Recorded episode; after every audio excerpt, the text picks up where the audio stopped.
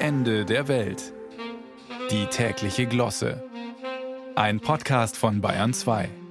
In dieser Woche ist die EU in Brüssel wieder mal dem bayerischen Weg gefolgt. Gleiche Lebensverhältnisse überall im Land sind die Grundlage von Prosperität und Wohlstand. Und was ist die Grundlage gleicher Lebensverhältnisse? Genau, einheitliche Ladestecker fürs Handy, USB-C genannt.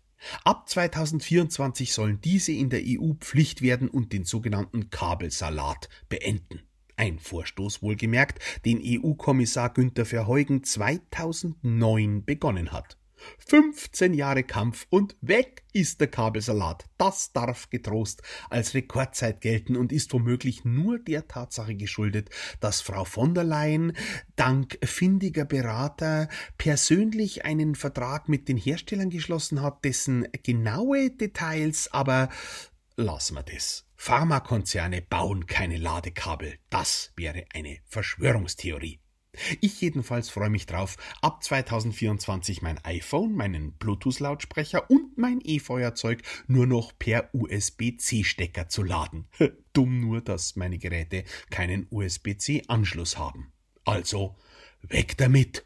Schließlich spart die EU-Steckerverordnung angeblich 1000 Tonnen Elektroschrott im Jahr. Das muss doch ausgeglichen werden. Oder ich kaufe mir eben verschiedene Adapter. Das kann man schon mal tun, um den Kabelsalat zu beenden, einen Adapterauflauf anrichten. Wobei dem womöglich ja mit einem EU-Adapterdeckel begegnet wird. Man weiß es nicht.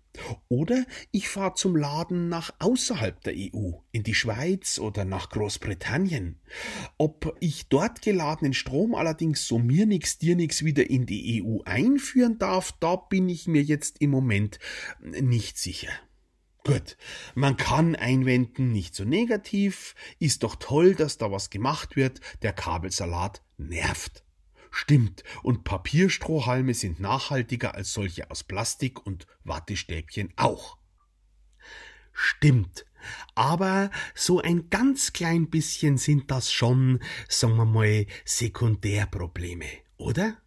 Die europäische Einigung wird heute schneidig vorangetrieben. Da wäre es zumal in einer Wertegemeinschaft nicht so ganz schlecht, wenn man mit Impfstoffdeals für 35 Milliarden Euro oder mit dem nahezu zeitgleich zur Steckerregelung von der Kommission vorgelegten European Media Freedom Act, einem Gesetz, das eine zentrale Medienaufsicht in der EU vorsieht, so transparent hausieren ginge wie mit den Ladekabeln und den Strohhalmen. Aber auch das hat man womöglich vom aufstrebenden Freistaat Bayern gelernt. Wer den Teich trockenlegen will, darf nicht die Frösche fragen. Eben alles eine Frage der Perspektive.